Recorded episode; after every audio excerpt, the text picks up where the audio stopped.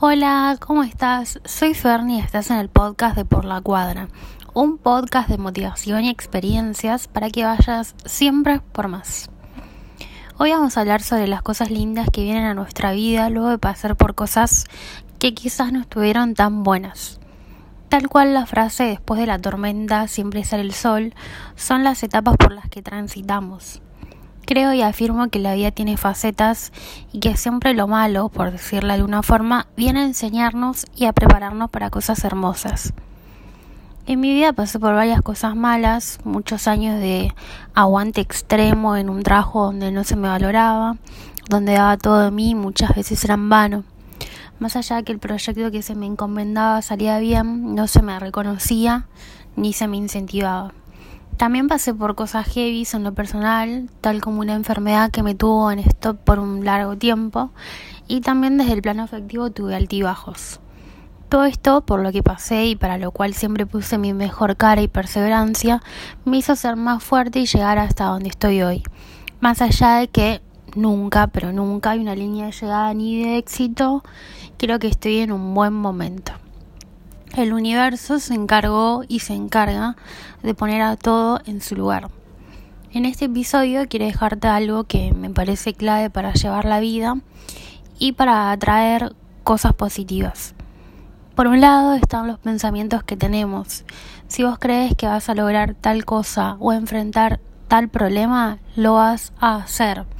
Lo que le metemos a la cabeza, lo que pensamos, es un puntapié inicial para todo. Créete eso que tenés en mente.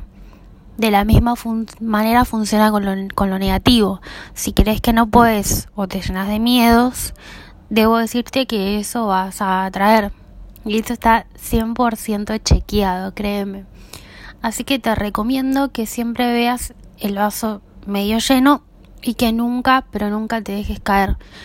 Sé que es complicado esto de no dejarse caer, pero son momentos, son situaciones y todas van a pasar y vas a poder superar todo. Por otro lado, quiero hacer énfasis en un estilo de vida que se complementa muy bien con ser positivo y es la gratitud. Afirmo de una y otra vez que ser agradecida y ser agradecido siempre es una muy buena actitud para atraer cosas bellas. Da las gracias cada día, si sean pequeñas cosas, Agradece ese mate, agradece esa compañía, ese mensaje, esa situación por la que estás pasando, así sea mala. Estás aprendiendo con todo, porque nunca, pero nunca dejamos de ser aprendices. Vernos como aprendices, dejar que nos aconsejen, no dejar de sorprendernos con las cosas simples y como bien te dije agradecer, te va a llevar un estadio de vibración muy alto y bueno el universo, como lo llamo yo, o Dios, como quizás lo llamas vos, se va a encargar de proveer lo que querés. Si estás pasando por una faceta mala o no tan buena, tranquila, tranquilo.